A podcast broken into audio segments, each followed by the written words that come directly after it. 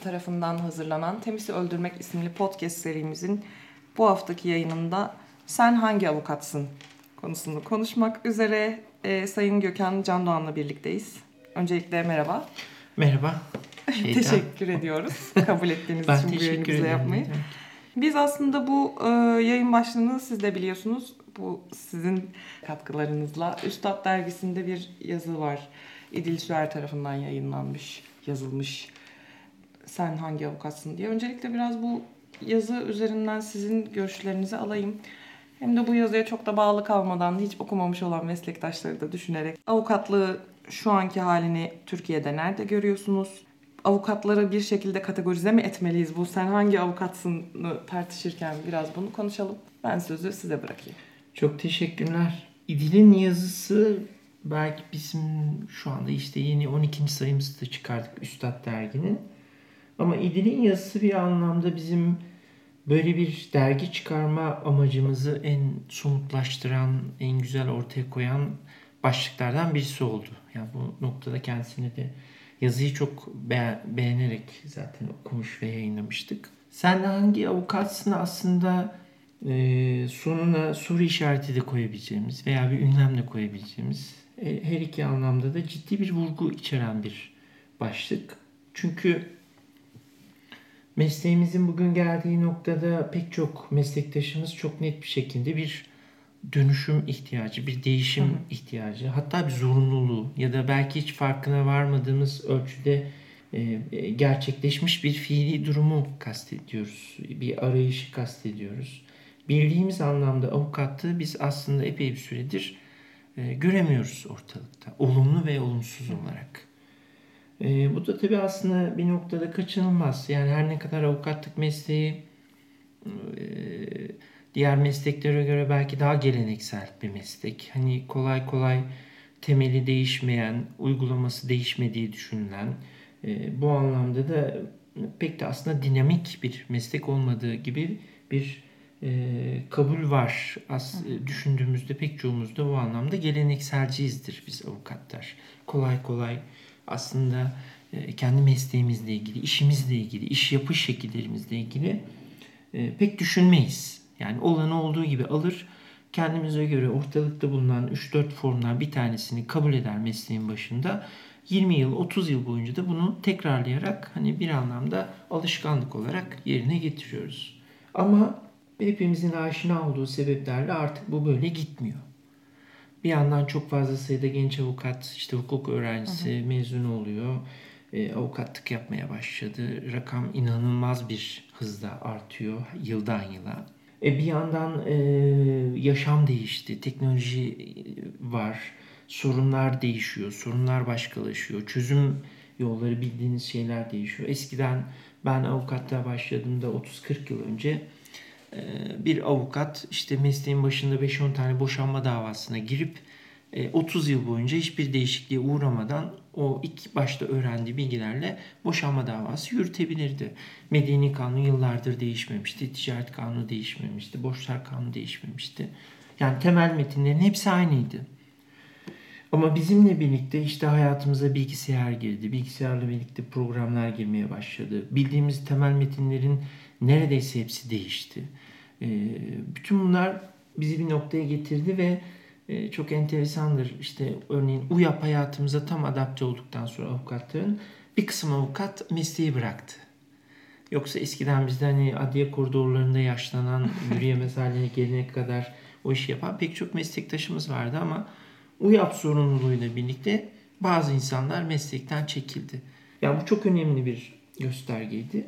Dolayısıyla bu önümüzde e, ortaya çıkan manzarayı anlamlandırabilmek, bunun e, tespit edilmesi gereken mihenk noktalarını bulmak ve ileriye dönük bir planlama, ileriye dönük olarak bir değerlendirme, bir strateji oluşturma ihtiyacı ortaya çıktı bence.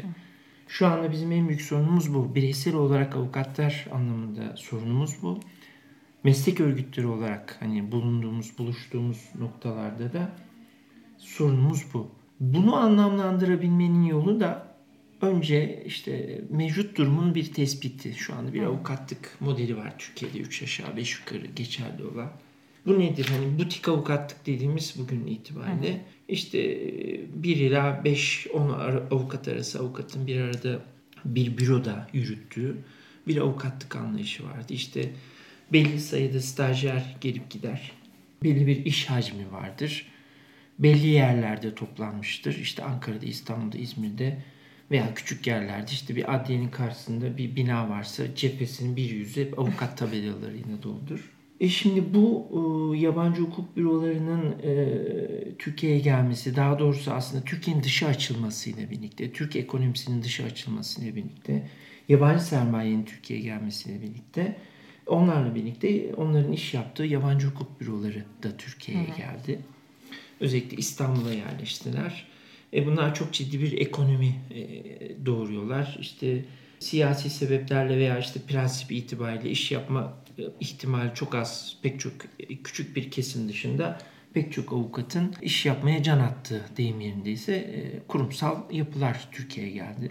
E, bu tabii ki e, bizim mevzuatımız örneğin şu anki geçerli avukatlık mevzuatımız böyle bir şey hiç içermiyor. Ama bu içermeme hali fiili olarak böyle bir şeyle e, karşı sorunla karşılaşmamamız anlamına gelmiyor. Ama bugüne kadar ne yaptık? İşte yabancı hukuk büroları, meslekteki dönüşüm, disiplin kuralları, meslek kuralları, meslek etiği. Bunların hepsinde biz e, epey bir süredir sorunlarımızı çözmek yerine halının altına it- itiyoruz. E, baro yönetimleri var. Türkiye'nin en şanslı yönetici grubudur aslında baro yöneticileri. Çünkü e, neredeyse kendilerinden herhangi bir icraat beklenmeyen nadir yöneticilerdir. Yani deyim yerindeyse hani ben sadece var olanı sürdüreceğim. Sıra bana geldi. E, dolayısıyla buradayım, yöneteceğim. E, işte zaten halimizi biliyorsunuz, sukun halini biliyorsunuz. Bir şey yapacak bir durum yok. Hiçbir icraat beklentisi yok e, baro yöneticilerinden. E zaten iki yıllık bir sürede de deyim, e, açıkçası bir icraat yapmak isteseniz de yapabilme kapasiteniz de çok sınırlı. Dolayısıyla e, sorun çözemiyorsunuz. Esaslı hiçbir soruna el atamıyorsunuz çünkü diğer pek çok alanda olduğu gibi burada da e, sizin köklü bir takım değişiklikler yapmanız birilerini karşınıza almanız demektir. İki yıllık bir süreçte böyle bir şey yapma şansınız ne yazık ki yok. O yüzden durumu idare bu, ediyorsunuz. Birilerini karşınıza almanız demektirden kastınız bu baro içerisindeki gruplardan bir kısmını karşıya almak mı yoksa Yok Daha... kendi ekibinizin içinde de dahil pek çok insanı karşınıza almayı kastediyorum. Zaten hangi avukatsın en başa dönersek hı hı. işte şu anda baroyu yöneten grupların hepsi aşağı yukarı sizin yeni kurulmuş avukat hakları grubu dışında isim itibariyle bile hep bir siyasi referansla belirlenmiştir. İşte bugün için hiçbir karşılığı bulunmayan bir demokratik sol avukatlar grubu örneğin. Önce ilke bilmem ne e, grubu, önce çağdaş bilmem ne grubu. Bunların hepsi siyasi referanslarla var olan e, e, kemikleşmiş gruplar. Kemikleşmiş derken hani e, ilkeleri olan, ilkeleri kemikleşmeyi kastetmiyorum. Hani şemsiye olarak kemikleşmiş. Yoksa örneğin Ankara'daki Demokratik Sol Avukatlar grubu dediğinizde tek bir siyasi ilke çıkaramazsınız içinde. Hani Hı. o kadar amorf hale geldi ki hiçbir karşılığı yok aslında ama siyasi referanslarla tanımlanan bir avukatlık anlayışı olmuş bugüne kadar ve baroları bu e, gruplar yönetmiş. Yani e, barodaki gruplar için de ben aynı şeyi düşünüyorum açıkçası. Yani 40 senedir var olan bir DSA örnek veriyorum. Hı hı. E, artık değişmeye ihtiyaç duymuyor da olabilir. Yani bir sorun var görmezden geliyor da olabilir. Az önceki işte UYAP güncellemesi sonrası mesleği bırakan meslektaşlar gibi düşünün. Yani bir şey geldiğinde DSA oraya yeni bir şey koyma ihtiyacı duymuyor da onu görmezden geliyor gibi. Yani bu bu şekilde aslında süre gelen bir şey var. Evet dediğiniz gibi bir şemsiye ama hani nereye gidiyor? Ne, ne, ne? Çok enteresan bir şey. Yani Ankara Barosu'nda avukatız ikimiz de. Ee, işte pandemi izin verdiği zaman genel kurul yapılacak. Yönetim belirlenecek. Yani şu anda bu işte 10 bin avukat var. Bunun işte seçime katılan 5 bin, 6 bin, 7 bin neyse sorsak yeni seçilecek baro yönetiminden herhangi bir icraat bekliyor musunuz? Herhangi değişik bir şey yapmasını bekliyor musunuz diye sorsak yani gerçekçi bir cevap olursa eğer %90'ın üzerinde bir oran hiçbir şey beklemediğini söyleyecektir. Çünkü bir şey bek- beklenmiyor gerçekten. Yani zaten hani belli insanlar işte Ali gidiyor, Veli gidiyor, Veli gidiyor, öbürü geliyor falan. E, ya da işte arkasındaki el hep aynı e, bu seçilen insanların. Ne yaptıklarına bakarsak yani şu örneğin son 2-3 yıllık süreçte hayatımızda değişen bir şey var mı? Yani bu yani gerçekten çok e, bir anlamda çok şanslılardır. Hani hiçbir icraat beklemeden insanlar işte her evet, seferinde gidip... sadece mevcudu korusan evet, ve evet, evet, işte evet. yani çok evet belli yerlerde hükümet karşıtı olmak önemli. Belli yerlerde hükümet yandaşı olmak, iktidar yandaşı olmak önemli. Ama tek bir beklenti de yok. Hı hı. Şimdi meslekte belli bir şeyin üstüne gelmiş insanlar için bu böyle sürdürülebilir olabilir ama genç insanlar için artık bu sürdürülebilir bir şey değil. Yani genç insanların siyaset de umurunda değil, demokratik sol da umurunda değil, çağdaş avukatlar da umurunda değil, e, milliyetçi avukatlar da umurunda değil. O avukatlar öyle ya da böyle hevesle veya istemeden ya gönülsüz de olsa bu mesleğin içine girdiklerinde bu meslekle ilgili bir şey yapmak, e, hayatlarını idame ettirmek, bir hayat kurmak ve bir Hı. anlamda da idealleri olanlar için bir şeyler yapmak istiyor. Meslek örgütünün bunu organize edip, bunu tanımlayıp, bunun önünü açacak Hı Bir şeyler yapması lazım. Yani hiçbir şey yapmamak için bir yönetim seçmek yani gerçekten sadece salt şu anda Türkiye'de avukatlara mahsus bir şey sanırım. Yani çok net İstanbul'da, Ankara'da, İzmir'de e, bir, bir planı var mı bu arkadaşların? Bir hedefi var mı? Bir yapmak istedikleri bir şey var mı? sorsanız yönetici olacaklar dahil 3-5 laf kalabalığını bir kenara bıraktığımızda veya yeniden seçilenlerin bir önceki seçimde iddia ettikleri ve hiçbir şey yapmadıkları için bugüne taşıdıkları vaatleri dışında ortada hiçbir şey olmayacak. Çünkü yapamazlar da zaten. Çok net söylüyorum. Çünkü bunu yapabilmek için bir derinlik gerekiyor. Sizin şu anki durumu çok iyi değerlendirmiş, tespit etmiş olmanız lazım. Biz uzun vadeli strateji yapabilmenin birinci koşulu mevcut durumu çok iyi anlamak demektir. Yani şu anki baro yöneticilerini sorsanız iki yıl sonra avukat sayınız kaç olacak diye bunu bile ölçebilecek bir kapasiteleri yok. E şimdi böyle olunca mevcut durumla ilgili hiçbir tespit yapamayınca yani örneğin Ankara Barosu'na sorsanız kaç tane kamu avukatı var üye olan olmayan kaç tane butik büro var kaç tane işte şu kadar avukattan fazla çalışan büro var e, hiçbirisinin verisini bulamazsınız. Hiçbirisinin size cevabını veremezler. Ki yani bunu en kolay yapabilecek olan Evet. Yani e, şimdi bakın yani anlık olarak veri akışı olan bir çağda yaşıyoruz. Şu anda Ankara Barosu'nun son üye sayısında hani bir gedmeyle falan anca sorarsınız. Hani o da kaç günde cevap verebileceklerse eğer. Biz kendi içimizdeki bilgiye erişemiyoruz. Yani bu bence çok kötü. Yani ben sizin az önce söylediğiniz şeyler gibi düşünün. Yani ben 10 sene sonra bu mesleğin nerede olacağını öngöremiyorum, bilmiyorum. Bu kadar derin bir verisi olan Baro ve Barolar Birliği bununla ilgili hiçbir şey paylaşmıyor. Hı hı. Bir planları da yok bence. İşte olması için önce niyet lazım. Niyetin ötesinde kapasite lazım. E, kapasitenin bir adım ötesinde de çalışmak lazım. E, bu üçü de bu mevcut baro yöneticilerinde ne yazık ki yok zaten. Yani bu insanları bunlara sahip olsun diye seçmiyoruz zaten. Yani bu insanlara çıksın işte e, e, zaman zaman açıklama yapsınlar. E, yani bütün yaptıkları bu zaten. Ama yani avukatlık mesleğinin doğasına aykırı bu içinde bulunduğumuz durum. Yani avukatlık mesleği çözüm üretmektir. Her koşulda çözüm üretmektir. Yani şimdi bazen öyle söylemler ortaya çıkıyor ki artık yani bilgi de derinlik kalmadı çoğu kurumda ve kişide. Çok yüzeysel değerlendirmeler yapıyoruz. Yani avukatlık mesleği 50 yıl önce altın çağını yaşamış. Her yerde hukuk devleti varmış. E, de bir anda böyle bir çökmüş. Yani zaten avukatlık hep güç dönemlerin mesleğidir. E, demokrasi tarihi de ya da uygarlık tarihi de zaten e, ileri adımlar, geri adımlar, mücadeleler tarihidir. Bunun böyle olmamasını beklemek e, yani hiçbir şeyden haberi olmamak demektir bence. Bu hep böyleydi. E, muhtemelen bu şekilde devam edecek. Çünkü toplumlar çıkar çatışmaları üzerine kur, kurulmuştur. Bu da sürekli bir mücadele demektir. Siz bu mücadelede de donanımlarınızı geliştirmezseniz, bilgide derinlik sağlamazsanız ne yapacağınızı bilemez bir halde oradan oraya savrulursunuz. Derinlik çok önemli.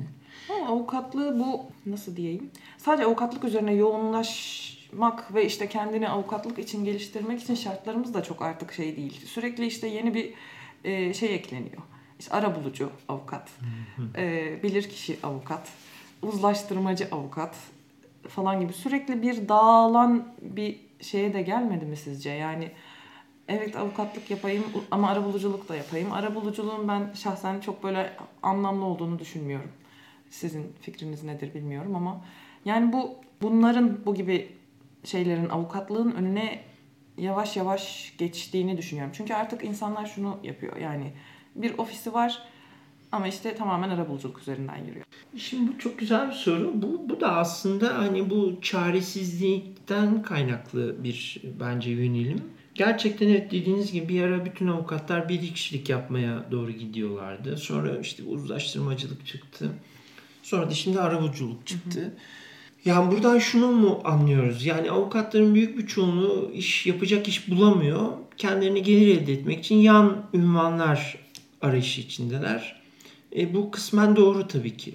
Bunun doğru olan tarafı şudur. O değişim başta söylediğimiz yani ekonomide para yer değiştirdikçe e, eskiden kazananlar şimdi pek o kadar kazanamayabiliyor. Eskiden hiç olmayanlar şimdi pek çok şey kazanabiliyorlar. Tabii bunlar birlikte iş yaptıkları insanları da değiştiriyor. Şimdi eskiden esnaf kesimi daha güçlüyken siz e, esnaflarla, esnaf mantığıyla çalışan avukatlar çok ciddi paralar kazandı. Böyle pek çok sayıda avukat iş e, edindi. Ama şimdi e, orada bir değişim var. E, onların birlikte çalıştıkları avukatlar da farklı. Hı hı. Dolayısıyla e, şu anda örneğin bir avukatlık hizmetlerini bir pasta olarak düşündüğümüzde bu pastanın içinde yüzde 30-40'lık bir yeni ekonomi varsa Türkiye'de diyelim. Bu alanda çalışan avukatlar mevcut avukatların belki yüzde 20'si. E, avukatlık pastasında geri kalan yüzde 60'da diyelim ki avukatların yüzde yani yeni ekonomi şu gün için yani diyelim ki yarı yarıya oransal olarak şey yapmak için avukatların %60-70'i eski ekonomiden gelir beklentisiyle kendilerini poz, e, konumlandırıyorlar. Ama e, çok az bir kesimi yeni ekonomide kendini geliştirmek için çalışmaya devam çalışmaya çalışıyor. Şimdi böyle olunca eskiden olmayan yani eskiden 100 birimi 100 avukat paylaşırken bugün çok daha fazla sayıda avukat daralan pastada, küçülen pastada kendine yer bulmaya çalışıyor. Dolayısıyla rekabet de bütün sorunlar da oradan çıkıyor. İşte ne bileyim arzu ile kendinizi eş görüp onunla mücadele etmek durumunda hissediyorsunuz. Ee, işte bazı meslek kurallarını çok fazla katı, şekici uygulanarak kendinize alan kalmasını istiyorsunuz ama yapılması gereken bu değil. Avukatların işte bu noktada tespit gerekiyor. Önünün açılması gereken nokta da burası. Çok yeni ve avukatların bilgisine, avukatlık bilgisine ihtiyaç duyulan çok geniş bir alan var şu anda. Hı hı. Ama o alanda çok az avukat var. Ama biraz da bizim mes yani bizim genelimizin böyle bir tutuculuğu var gibi ister istemez. Yani alıştığımız şeyin dışına çıkmayı aslında avukatlar olarak biz de çok sevmiyoruz. Evet şimdi barolar bir şey yapsın, Türkiye Barolar Birliği bir şey yapsın ama birey sel olarak bir irade göstermedikten sonra da bir yere kadar birilerinden bir şeyler beklenebilirmiş gibi geliyor. Yani neden işte iki senede bir şey yapamaz? E, yapmaz yani niye yapsın? Ve ben olsam mesela yani bir grup adına konuşuyor olsam ve o grubun da kendini geliştirmek, kendini değiştirmekle ilgili bir kaygısı olmasa hatta tam tersine buna tepki gösteren bir grup olsa çünkü biz en ufak değişiklikte aslında ne oluyoruz diye sıçrayan bir grubuz. Böyle bir meslek grubuyuz yani. E, o noktada belki ben şeyi düşünüyorum. Acaba biz mi bunun e, yapılması gerekliliğini barolara hissettiremiyoruz? İşte burada şöyle bir durum var. Yani bu avukatlık mesleği çok ikilemler barındıran bir meslek. Hani kanunda bile Hı. ne der? Serbest meslektir ama kamu hizmetidir. Bireysel yapılır ama bir meslek örgütü şemsiyesi çok e, şeydir. Nerede birinin başlayıp nerede öbürünün bittiğini kestirmek güç oluyor. Benim düşüncem burada meslek örgütleri avukatların bireysel olarak yapabileceği şeylerin ötesinde E, yapabileceği en iyi şey varlığını doğrulayacak tek şey belki de şu anda avukatlara yön çizme noktasında yardımcı olmaktır. Yön çizmekten de kastım şimdi barolar birliği e, ve barolar kendi imkanları dahilinde bir eğitim süreci planlıyorlar. staj eğitimi veya staj sonrasında e, mesleki eğitimi anlamında. Şimdi e, bunlara ilgi her dönem var. Her dönem. Bazı alanlara çok çok fazla var. Bazı alanlara yeni yeni doğuyor. Şimdi eğitime ilgi olması avukatların bir arayış içinde olduğunu gösteriyor. İşte siz orada o eğitimi e, seçtiğiniz başlıklar, seçtiğiniz eğiticiler, eğiticileri eğitip eğitmediğiniz dahil nasıl planladığınız, nasıl organize ettiğiniz e, sizin o mesleğin, o genç insanların, o birey, bireysel avukatların önünü açıp açamayacağınızı da gösteriyor. Hı hı. Şimdi siz eğer yeni hukuk alanlarıyla ilgili çok önceden hani belli bir şeye doymadan, doygunluğa gelmeden farkındalık oluşturup avukatları stajdan itibaren o alanlara, o alanda nasıl varlık bulabileceklerine dair e, eğitebiliyorsanız ya da yol gösterebiliyorsanız siz meslek örgütü olarak başarılı ol, olmuşsunuz demektir. Ama siz eğer hani bugün her yerde eğitim var. Şimdi kişisel verilerin korunması evet. acayip afili bir laf. Bir ara işte bu telif hakları falan öyleydi. Marka patent vekilliği. Şimdi de KVKK avukatların %70-80'i KVKK biliyor. Her yerde eğitim var. E, her yerde eğitim var ama yani işin pratiğine düştüğünüzde pek çok hatalı yanlış şeyle karşılaşıyorsunuz. Demek ki burada bir organizasyonda sıkıntı var. Avukatların arayışı olmadığını söyleyemeyiz. Bazı veriler avukatların kendilerindeki eksiklikleri fark edip bir arayış içinde olduklarını, kendilerini yenilemek istediklerini, e, farklı bir şey yapmak istediklerini gösteriyor. Ama buna karşılık verebilecek bir kurumsal organizasyon yok şu anda Türkiye'de. İşte sen hangi avukatsın lafı tam da bu noktada ortaya atılıp hı hı. aslında bireysel avukatın dönüşümü dönüşümüyle başlayıp o kurumsal yapının yeniden yani mevcudun yıkılıp yeni bir kurumsal yapı oluşturulması ihtiyacını göstermesi açısından iki yönlü gene çok hı hı. güzel bir deyim oldu. Biz bu mesleği ne kadar daha bildiğimiz usulde devam ettirebileceğiz sizce?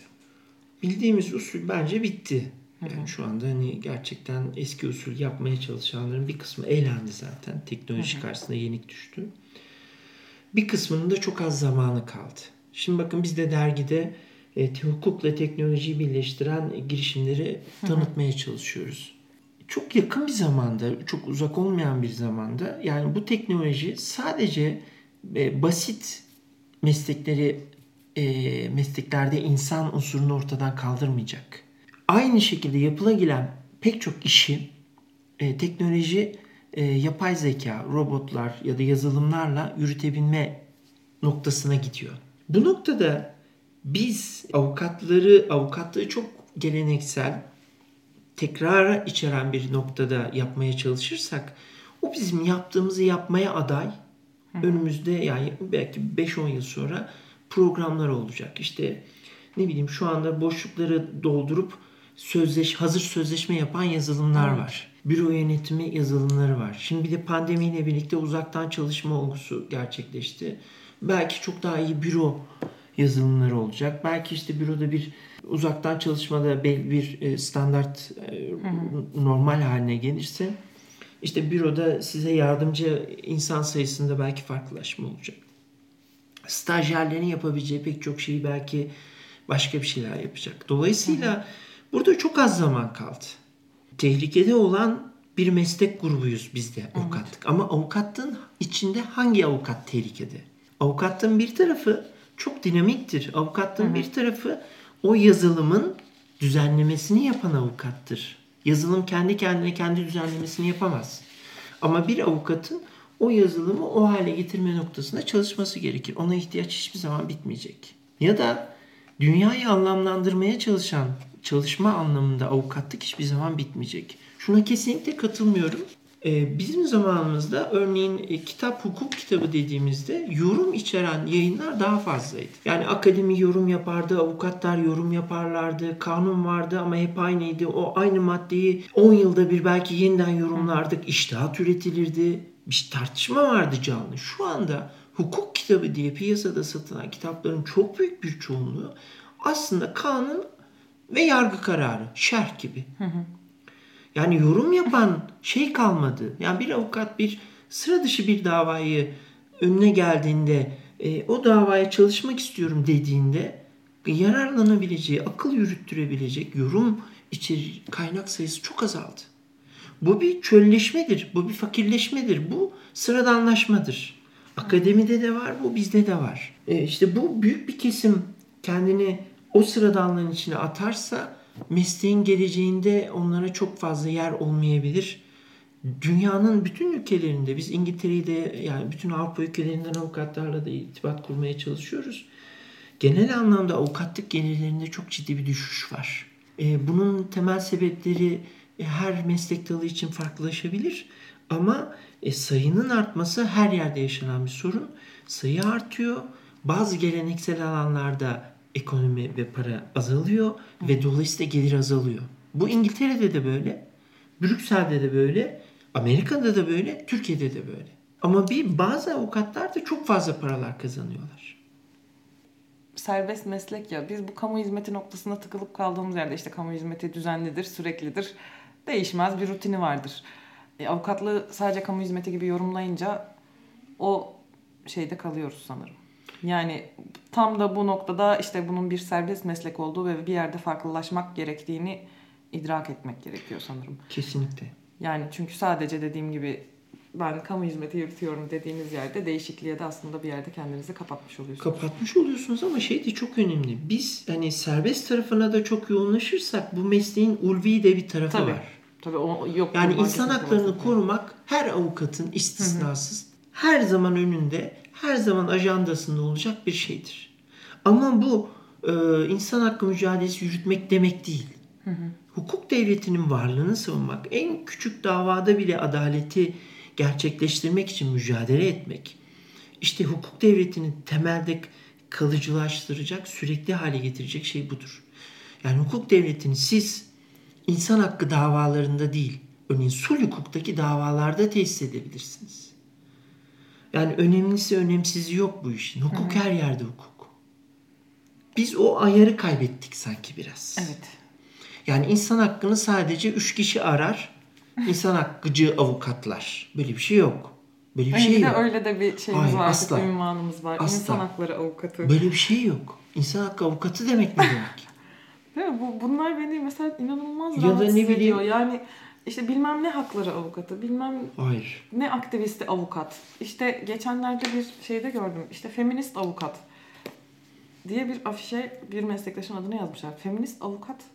Yani hani e, bu bana artık gerçekten çok komik geliyor. Evet bir yerde yani az önce kastettiğim farklılaşmak böyle bir şey değil benim. Yani bir gelişme açık olmaktan bahsediyorum ama insanlar sanırım bu farklılaşmayı isimlerinin önüne koydukları ya da mesleğin önüne koydukları. Ben artık bunu böyle görüyorum. Evet. Yani senin öne çıkacağın yer avukatlığın olmalı. Kesinlikle. Senin öne çıkacağın şey feminist avukat olman ya da işte insan hakları avukatı olman olmamalı diye düşünüyorum. Çok Bilmiyorum. çok küçük yani şimdi şöyle bir şey var. Biz bunu uzmanlaşma tartışmalarında da çok görüyoruz. Hı hı. Şimdi uzmanlaşma taraftarları var. Hayır bir de uzmanlaşma karşıtları var.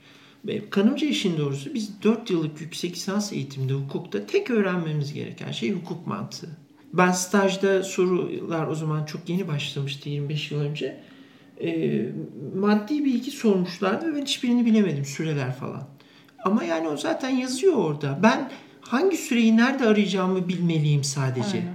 Mantık öğrenmeliyim. Onun dışındaki her şeyi zaten hayat bana öğretecek. Ama biz bugün mantık dışında her şeyi öğretmeye çalışıyoruz. Yani bir atıyorum marka patent e, vekili, bir idare hukukçusu, bir çevre hukukçusu ya da bir feminist avukat ne demekse yani önce bir hukuk bilmesi lazım. Bir hukuk mantığı olacak. O hukuk mantığını siz tam tersi uzmanlaşma şeyi farklı alanlardaki bilgileri birleştirip harmanlaş, harmanladığınızda çok iyi bir hukuk mantığı elde ediyorsunuz. Yani çok iyi bir ticaret hukuku yani bir ticari davadan öğreneceğiniz pek çok şey sizin bir iş hukuku, da, iş davanızda, bir idari davanızda çok yardımcı olacak size. Biz o zenginliği kapatıp yani bir de meslekten mezun, e, mezun olmuş iki yıllık avukat bilmem ne avukatı. Ya böyle bir şey olamaz yani sen e, ya bu bizim mesleğin şeyine de çok aykırı. E, orada işte yani dinamiklikle birlikte hani bir temel direkleriniz olacak meslekte sanırım bu meslek etiği dediğimiz şey de bu. Hı hı. Yani etik bizde çok önemli çünkü her an sapabilirsiniz. Ama o etiğin altını sürekli güncel bilgilerle, güncel gelişmelerle doldurmak zorundasınız. Günlük öğreneceksiniz ama yüzyılların bilgisiyle birlikte günlük bilgiyi öğreneceksiniz. Evet bu güzelmiş. yani bunu yani mesleğin bence en güzel tarafı. Biz çok ayrıcalıklı bir meslek yapıyoruz. Ben e, hiçbir zaman mutsuz olmadım avukatlığı seçtiğim için. Her zaman çok mutlu oldum. Çok da tatmin oldum meslekten. Öğrenme ihtiyacımı, öğrenme açtığımı her zaman doyurabileceğim ya her zaman yeni bir şey öğren, öğrenebileceğiniz bir meslek yapıyorsunuz aslında evet. bu. E, çok büyük bir şans. Bence de yani en tatmin edici taraf hatta bence bu diye düşünüyorum. O bilme ihtiyacını evet. karşılayan başka ne yapılabilirdi onu bilmiyorum. Ben Ama bir yandan da yani. kendinizi sınırlayacaksınız etikle. Evet. Şeyle ilgili de biraz konuşalım. Bu e, bir sınav çalışması var ya. Meslek. E, evet meslek sınavı. Yani bu burada nasıl olacağını, nasıl yürüyeceğini düşünüyorsunuz siz? Ya da ya ne bu, derece evet. yürütülebilir olduğunu düşünüyorsunuz? Yani şimdi şöyle mevcut yani ruhsat alan hangi avukata sorsanız yani çok büyük bir çoğunluğu bunu destekleyecektir değil mi? Orada Hı-hı. biraz daha kişisel hani yeni gelenler seçilerek azalarak gelsin gibi bir şey.